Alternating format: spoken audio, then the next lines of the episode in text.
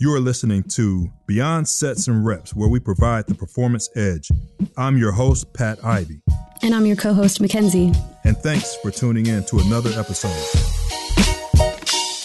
Culture of accountability is when a lot of your athletes are doing what they're supposed to be doing, when they're supposed to be doing, how they're supposed to be doing it. Competence. Do your athletes know what they're supposed to be doing so that they can do what they're supposed to be doing? Are they committed? Will they see it from the start to the finish? Will they complete the task? Are they consistent? Dr. Ty is CEO of the O'Shea Group, an educational consultancy company that provides research to practice solutions at the intersection of race, leadership, and space, also known as athletics. He also is an associate professor of educational leadership and policy analysis at the University of Missouri, a sought after international speaker, thought leader, and consultant. He has offered guest commentary for major national networks, including Fox News. The recipient of an NCAA grant to study black male athletes and author of the award winning book, Border Crossing Brothers Black Males Navigating Race, Place, and Complex Space. Dr. Douglas Scholarship has appeared in outlets such as Teachers College Record and the Urban Review. He has multiple books, articles, and many other contributions. He has written a book called Campus Uprisings How Student Activists and Collegiate Leaders Resist Racism and Create Hope, which drawing upon uprisings on college campuses. A former soccer player in Bermuda and at the collegiate level, Douglas' work in athletics includes a study of black male student athletes at Mizzou, a study and documentary on collegiate and professional athletes in South Africa, and ongoing work on the trajectories and transitions of former professional basketball players. Dr. Douglas is a community leader, lay pastor, an international speaker, and he is happily married with two sons. And without further ado, welcome to the show, Dr. Ty Douglas. Hey, what's going on, good people? Good to be on. Dr. PI, what's going on, man? Sister Mac, how you doing? hello, hello. Welcome to the show. Welcome to the show. Dr. Ty, can you tell our listeners a little bit more about yourself? Well, first, thank you for having me on. It's an honor. Um, I am, you know, to put it in maybe uh, three words, I'm a border crossing brother, born and raised in Bermuda. Uh, my uh, my biological father actually is from St. Louis, uh, and so I was born and raised in an island with uh, of 21 square miles, you know, surrounded by water, um, and and raised in a sport context, raised in a, a strong village, a family uh, context that has nurtured me. But now in this season of my life, it's ironic that I'm now back in the state uh, uh, where my my paternal father rests in the grave, and and his you know my ancestors are, are, are, from this state, and I find myself now here at a very critical time in our world, being able to do some important work, uh, not just here in Missouri and at the University of Missouri, but uh, also just nationally and internationally, drawing on that background that obviously uh, includes Bermuda. Uh, includes you know my time here, but also transcends that to many experiences within the context of, of education, within the context of community engagement, and ultimately seeking to try to do the best I can to empower and inspire others. I have a question for you, Dr. Ty, to um, kind of take us into this is a deep topic. And obviously, you, you talked about the times of today. Um, so, you have, uh, in case people, it was in the bio, but O'Shea Group is an educational consultancy company to provide solutions in the space of race and leadership, and, and, specifically, you work in athletics. Can you break that down a little bit for our listeners and kind of give them an idea? What do you actually do? You know, do you go into a classroom setting and teach people about how the intersection of athletics and race and leadership play? Do you talk to athletes? Do you talk to administrators? You know, what what does that look like so people kind of have an idea of what it is you do on the day to day basis? Sure. So uh, it's, it's, important to know that O'Shea actually stands for Optimizing Systems of Healing Through Education and Access. So I think that can sort of give you a bit more context, is actually my middle name. Uh, and um, it is uh, the foundation for the work that uh, we do uh, to help organizations to be able to uh, uh, see often what's in front of their eyes in the words of George Orwell. Um, but to but you know that that actually takes constant effort. Orwell says, right? So in order to to see certain things, it can be difficult, and so I think it's necessary to have individuals who are trained in these areas of diversity, equity, inclusion, sport, leadership, identity development, etc to be able to help uh, uh, leaders and organizations to be able to see that which may be obvious to others, but may be difficult for them to see. Uh, and so that includes certainly uh, engaged in talks. I, I you know, I've, I, have spoken nationally and, and, internationally. I've done a lot of work uh, with various organizations, professional and collegiate. Uh, I've done studies of uh, student athletes across various contexts, nationally and internationally, as well as for professional athletes um, for organizations that have studied the transitions of athletes and help them to understand how to better support their athletes uh, during and after uh, they retire, et cetera. And so that looks like talks, but it also looks like workshops. It also looks like consultancy efforts uh, where we have done audits, if, if, you will, of particular athletic spaces uh, to help people to see that which they often may miss. And let me give you an example of that. So I walked into a particular uh, athletic building once, and uh, there were many folks who had gone there before me. You know, daily they engaged in the space.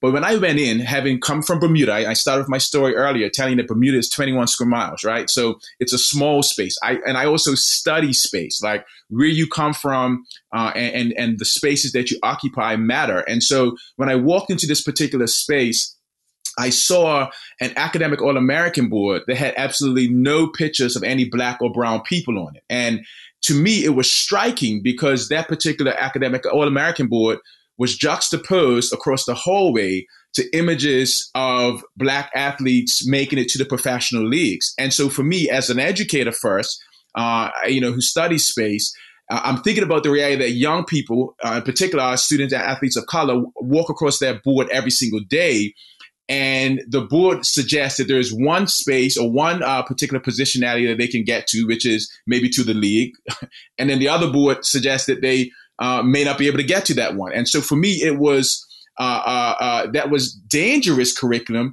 because it reifies stereotypes that suggest what certain people can and can't do. And so when I think about again the O'Shea Group optimizing systems of healing through education and access I understand that um, that individuals and institutions have to be able to have the accountability, the support, the space to understand issues that sometimes we haven't had to. Uh, sometimes we're not comfortable discussing, but sometimes you need to be able to work with trusting individuals who can help you to see what's in front of your nose and to build what I call systems of healing um, so that you can not just become educated yourselves, but provide education to those who be in your space and also to provide greater access for the attainment of whatever goals you have as an organization and the goals of the individuals in your space. Dr. Ty, can you explain something that may be foundational, uh, maybe to this conversation, but why is or how is sport and social issues, how are they related? And and why do we find ourselves talking about them both in the same conversations? Yeah, so it's interesting. There's a, a term in communications called homophily, which is basically a common field of interest, right? And uh, there are very few things that really transcend all barriers, right? Uh, for some, it, it can be music, right? Um, you know, or, or, when I go into uh, to uh, South Africa, for example, I don't speak Xhosa, right? But if I pick up a soccer ball and I juggle it, uh, and I and I, I, do a little trick and I knock it to a young kid in a neighborhood, instantly I've created homophily with him. I've created a common field of interest. If I mention a name like Benni McCarthy in that particular city, or if I go to um, Mexico, Missouri, and I mention the name Tyronn Lue, like there's a resonance, there's relationship, there are memories that come up for people when you mention certain things or when you have certain uh, uh, uh, uh collateral in common, right? Uh, and so, uh, so sport is that, right? Sport is a common field of interest. It's a space where you get people from all different backgrounds, all different social classes, races, genders, etc., who come together and participate and often cheer for uh, a, a common team, which is actually what I think has made this particular season in our world very pronounced. Let's remember that you know when the world watched the officers with, on their knee uh, uh, with their knee on George Floyd's neck. This was at a time when nobody was cheering for the Lakers, when there was no distraction of the Super Bowl and people of different backgrounds were cheering for the same team. All of a sudden now you have a very uh, uh isolated group of people in our community who are seeing without the, the, the lubricant, if you will, of sport, something very uh, overt and, and without the distraction of, again, things like sport that bring us together. And so I think we have to remember the power of sport in that context. And I think we also have to remember that sport, even as it's, it, it, it brings people together, it can sometimes shroud or hide the disconnects and tensions that exist even within people who for a moment cheer for the same team or pursue the same cause. So it's a beautiful thing, but it also can be a bit of a distraction if we're not willing to deal with the issues that lie right beyond below the surface of our jerseys and our common cheers for the same team on a sports field but yet we walk off it or even when we're on it.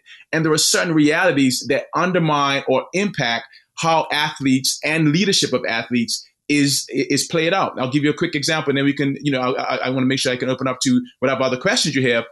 But let's think about how particular athletes are described. When you think about how quarterbacks, for example, are described, whether it be, you know, he's a he, he's a like an offensive coordinator on the field, right? And they describe typically a white quarterback that way. But when you describe someone who is uh, uh has athletic ability to use his feet, as well as his mind, but there's a, there's a different narrative around who plays certain positions. And so again, sport has never been disconnected from social issues, but sport has a way of sometimes uh, uh, uh, complicating or hiding those issues. And I believe we're at a time now where we've had to sit and ask what is really going on without the uh, the distraction of sport but now we have to look at sport even for more critical lands within the larger context of what's happening in our world, in our country.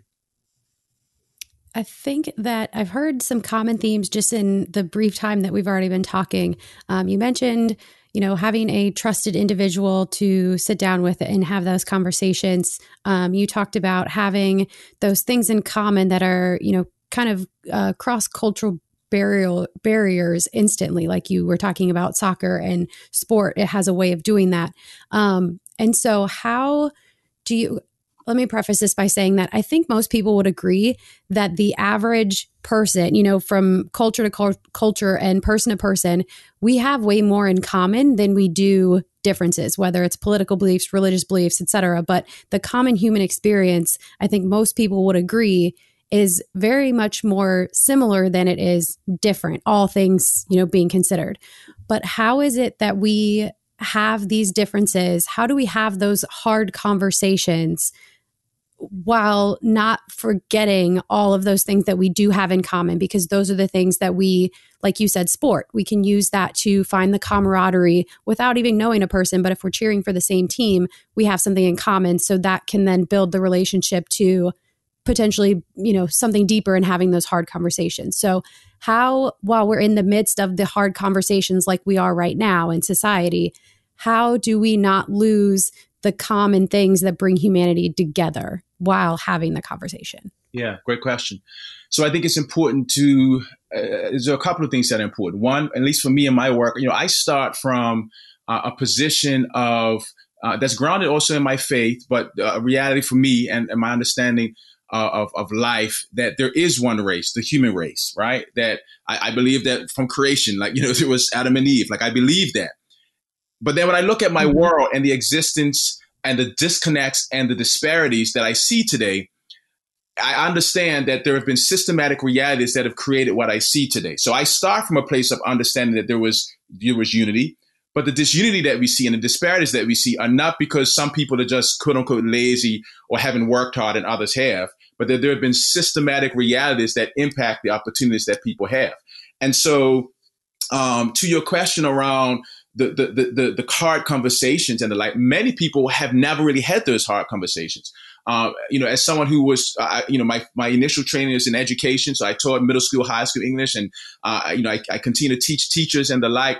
I understand, like for many of our students, they are blown away when they begin to learn about some of the realities that have taken place just in this country alone. You know, things like uh, redlining and blockbusting, where redlining impacted the housing values that exist today, um, and disparities that you may see, where black families were not allowed to fully participate in the housing market. And these things were, were, were enacted by federal policies, right? So uh, I think, you know, when we talk about um, the, the, the starting place of unity and understanding that yes, there were commonalities, but then being willing to open our eyes to the disproportionalities and not just base it on the narratives of meritocracy. Well, I just pulled myself up my, my bootstraps and someone else didn't.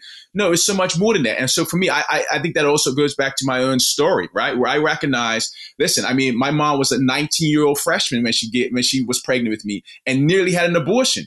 Uh, and you know, I was born and raised in Bermuda. I end up I have a PhD now. I'm doing so. I think some significant things. But even for me, I never look back at my brothers and sisters who may not necessarily have taken the exact same path as me and think, well, what's wrong with you? You know, I pulled myself up on my bootstraps and you didn't. No, there were systems and realities and opportunities, which goes back to access that have allowed me to be where I am today. And I said, I think we have to have those honest conversations. Many people are not willing to have those honest conversations. Also, many people have never really been able to understand or study or, or, or consider what uh, our key definitions as relates to this topic. So, for example, in the work that I do with my students, we define racism as race prejudice plus social and institutional power, right? So we understand that all of us have prejudices from various backgrounds, but how our prejudices are supported uh, by institutions and structures is very different right? And so, uh, you know, you know, when we talk about even having conversations around race, most people are not really comfortable having those conversations. Uh, and I think it's important for our leaders to be able to have those conversations, especially because of the high stakes that exist when they say the wrong thing. And also, I mean, I, I operate from the reality that I believe that there are many well-meaning people of various backgrounds, including my white brothers and sisters, who want to be a part of solutions but have never had these conversations. Some because they didn't want to, others because they have, haven't had access. And so I try to operate from an asset based lens, which says, I believe that people want to do better. If you really do want to do better, then these are some things that you may need to know, and it will actually make you more compassionate towards what you see and even what you haven't been able to see. So you're right, Mac. You know, yes, it's about trust. It's about understanding that we have things in common, but it's also about looking at the disparities and saying, how is it that we see disproportionate representation, for example, of, of people, in particular uh, people of color in the penal system, or you know, the the, the in, in, in special education, uh, or in ownership or in leadership positions or in sport and coaching positions where you have the majority or, or, or, or, large numbers of, of black and brown bodies on the court or on the field, but in the administrative offices, in the ownership structures, you don't see them. Those are things that we have to be willing to ask why. And it's not about meritocracy. It's about system structures, relationships, and even the reality that um, you know, you know, you know, there's a historical narrative that has marginalized black people in this country that people don't want to talk about. I have to always mention that before black people could earn property, for example, we had to stop being property. And students in my class, for example, they don't understand that until we play a monopoly game and we play it with a staggered start and I have two groups. I have a group of students that start, they're going around the monopoly board, they're buying up property and they're having a great time. And then I bring in another group over after a little bit of time who come and they get to take all the property of the people who were initially playing. And you should see the body language of the four students who are now jockeying for position. And I let these teams, uh, uh these two groups of, of, of players play for a while and they're buying up everything so that only maybe what's left is like Baltic Avenue or just like some low value property that's left. And then finally, I bring in two more uh, uh, players who come into the game when most of the property is gone. And you'll be amazed, Mac, at the body language. You'll be amazed at the things that they say as they continue to land on the property that is already earned, that now has hotels and houses on it. And they begin to say stuff like, you know what? I'm tired of landing on your property. I would just rather be in jail. And invariably, the person that wins the game is usually the person who has come in and got in the second group that come that came in and took the property of the previous group. Never does the group from group three ever win. And I begin to ask the students to unpack, obviously, what this means and how symbolically it is re- representative of what's happened in this country and how it has played out not just individually but institutionally. Let me let me. I, I know I've been talking for a while, so I don't want to talk too much longer. But I, let me just add this last piece I then say to the students, I write their names up on the board and I, I list who, you know, their order of uh, uh, of how they've played made out in the game, one through six. And I say, now imagine this. Imagine if now 20 years from now, I uh, I, I, give you a. No, I said, imagine this. Imagine if now your your final grade in this class is based on where you rank in this game, and all of a sudden the body language changes. And I say, now let me go a step further. What if I, 20 years from now, allow your grade in this class based on this assignment that was rigged to be the starting place of your child in my class 20 years from now? And I erase the story of how I disproportionately uh, uh, uh gave you access. I didn't tell them that I kept you out of the game until the last round.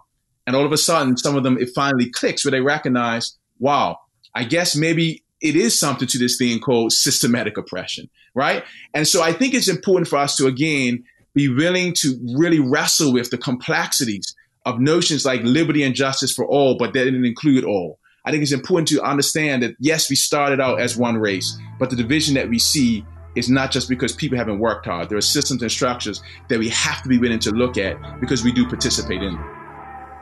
This podcast is sponsored by Sorinex Exercise Equipment. Since 1980, Sorinex has been a family owned business responsible for legendary innovations and training solutions that have changed the face of strength training. Today, Sorinex is the most sought after strength brand for professional teams, colleges, high schools, and military units. During this process of growth, our clients have become an extended family to us, part of our brotherhood, our culture. We want to thank you, our customers, friends, and family for being the foundation on which Sorinex is built. We promise to do our best to continue to serve you with the best strength training equipment and service in the industry. Dr. Ty, I want you to talk about the grant that you received from the NCAA. So you received funding from the NCAA to study uh, black male athletes. Um, that was the beginning part of your research. Can you talk about what you found and what the athletes' experiences were and what they said and what you think they are saying saying today about where things are and where we're going? Sure. Yeah. Um, you know, so it's interesting. You know, again, Columbia, Missouri has been uh, a unique space for me to really think about these issues. Um, you know, we know that Michael Brown uh, tragically lost his life in this state, uh, and so for me, you know, as a professor in this space uh, and doing work uh, uh, with our athletes, you know, I began to ask questions about what did this mean for the young people that would be coming on our campus, understanding what had taken place not too far away. And so uh, we had the privilege, I had the privilege of interviewing over 50 uh, black male student athletes leading into um, you know, a, a, very unique and, and, and powerful and, and, and critical time on our campus. Uh, one that, you know, I'm sure any person who's listening to this broadcast heard about. Uh, one that I, I, know was seen very differently depending on who you talk to. But I think it's vital uh, that we understand the, the realities that these young people face as they uh, are nurtured in a village, in a neighborhood.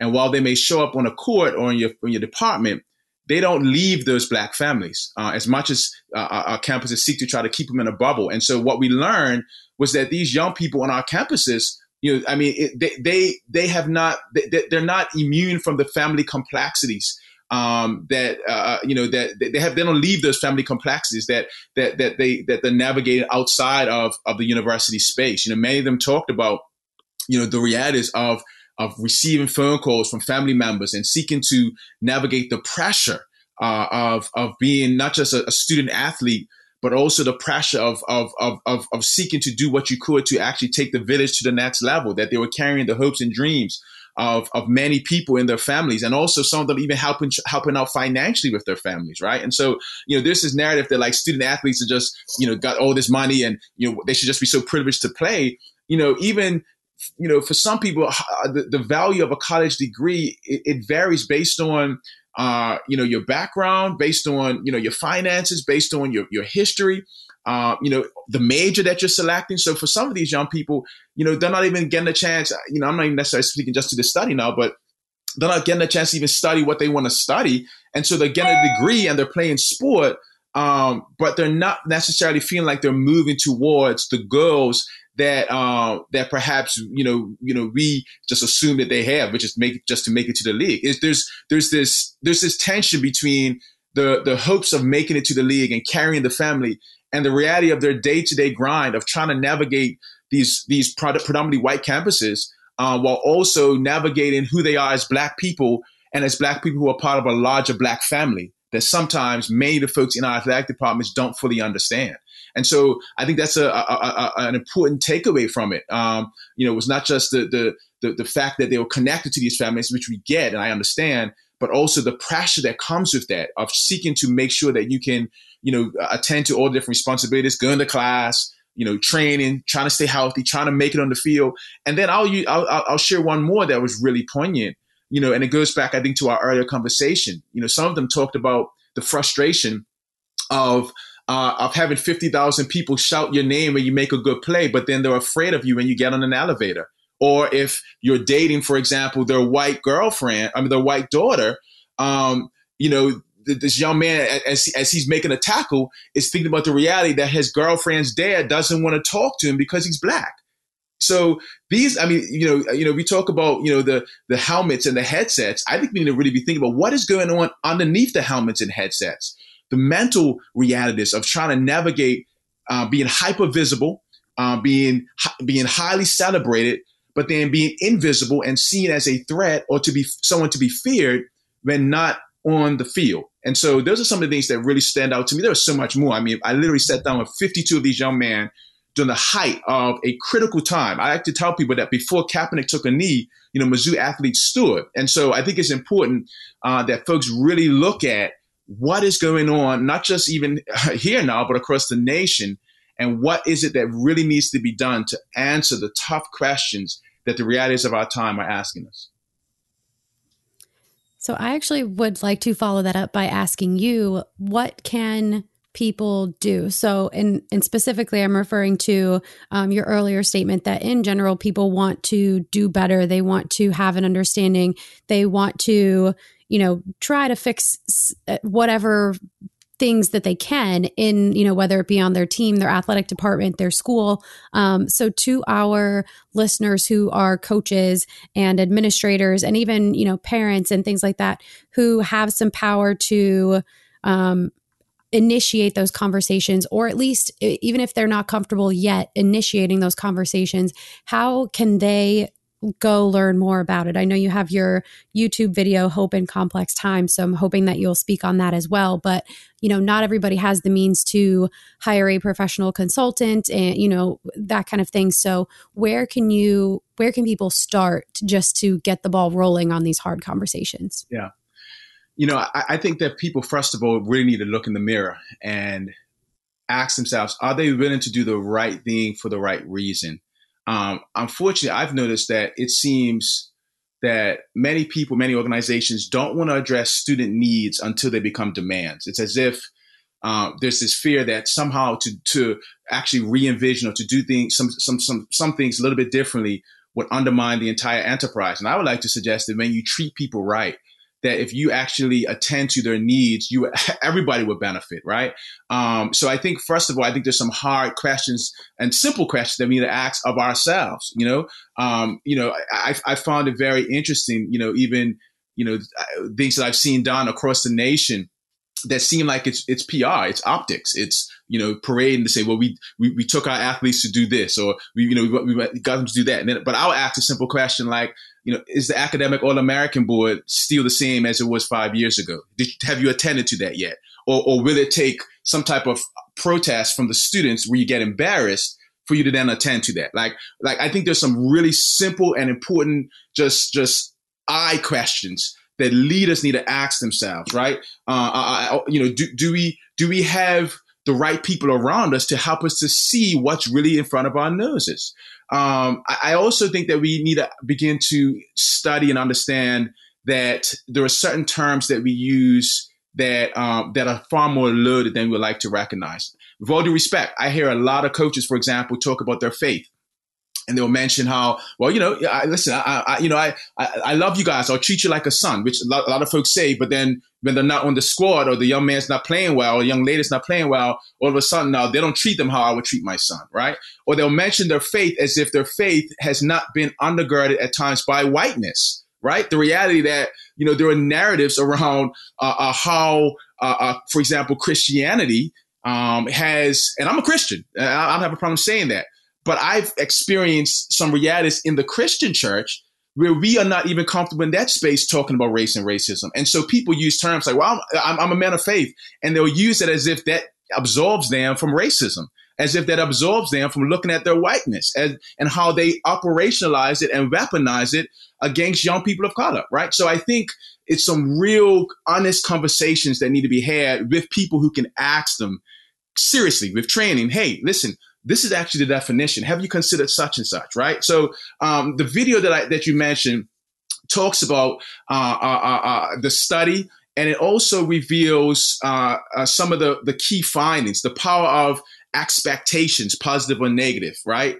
the power of exposure, positive or negative. And I talk about that as relates to athlete opportunities. But I would like to suggest in this podcast that exposure is something I believe our leaders and administrators need to engage in. And I'm not talking about exposure as relates to embarrassment. I'm actually talking about exposure to learning so that when the cameras show up, you don't have to be afraid because you've done the requisite behind the scenes work, not just the research, which I think is important. And I do research, but I like to suggest that you do what I call me search, where you begin to look in the mirror and begin to ask significant questions about who you are about where you were raised, about how the beginnings, your your the room of your of your experiences have impacted how you engage with others. And that's something I've had to do and I continue to do, which is why I started with my story and I always do at the beginning of this conversation about being in the room of 19 year old freshmen, about nearly being aborted, about being raised in a small country like Bermuda and then now being back in Missouri as relates to this work in my father's state. Like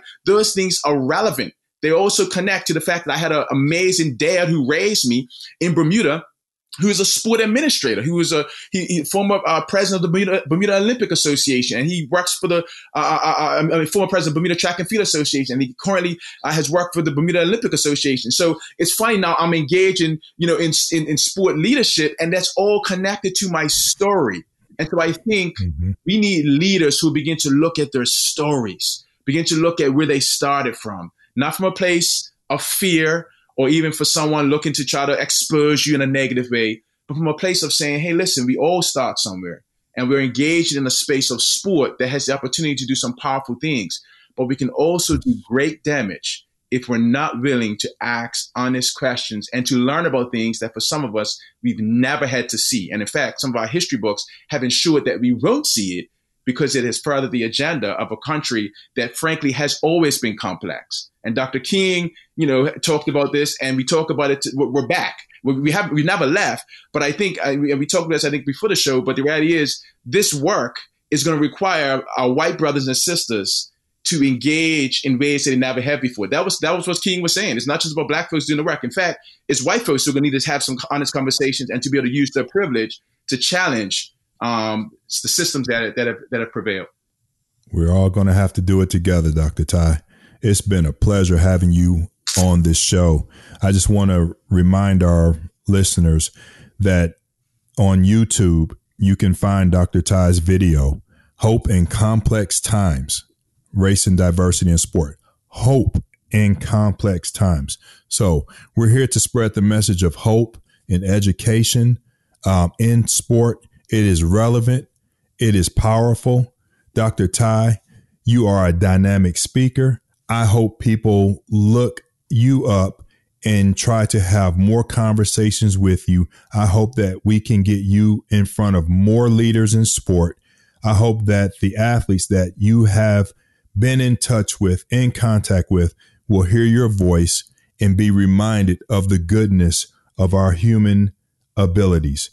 So, where can our listeners find you on social media or wherever else you would like? Absolutely. I can be found uh, at, at, Dr. Ty Douglas uh, on uh, Instagram and on Twitter. That's D Y T Y D R T Y D O U G L A S. And also my website, uh, drtydouglas.com. uh, drtydouglas.com, and I'll be happy to uh, connect with anyone who is interested in growing. I know there are many people out. Uh, Dr. Ty, thank you. Uh, Mackenzie, thank you for having me. Uh, I would just want to close by saying again, um, and I want to reiterate, reiterate what you mentioned, that, that hope piece. I believe there are many people who are willing now to have some honest conversations, and I'm excited to be a part of it. I remain hopeful. I've seen some powerful things that have happened through sport, including athletes of various backgrounds beginning to see racism as the enemy on the other side of the proverbial bowl. So this is a great time to do this work. We don't have to be afraid. And there are many of us who've been prepared to do this work long before the cameras came. So uh, feel free to reach out and I'll support and assist any way I can. Thank you very much. You have a good night. Thank you. Thank you for listening to this episode of Beyond Sets and Reps, where we provide the performance edge.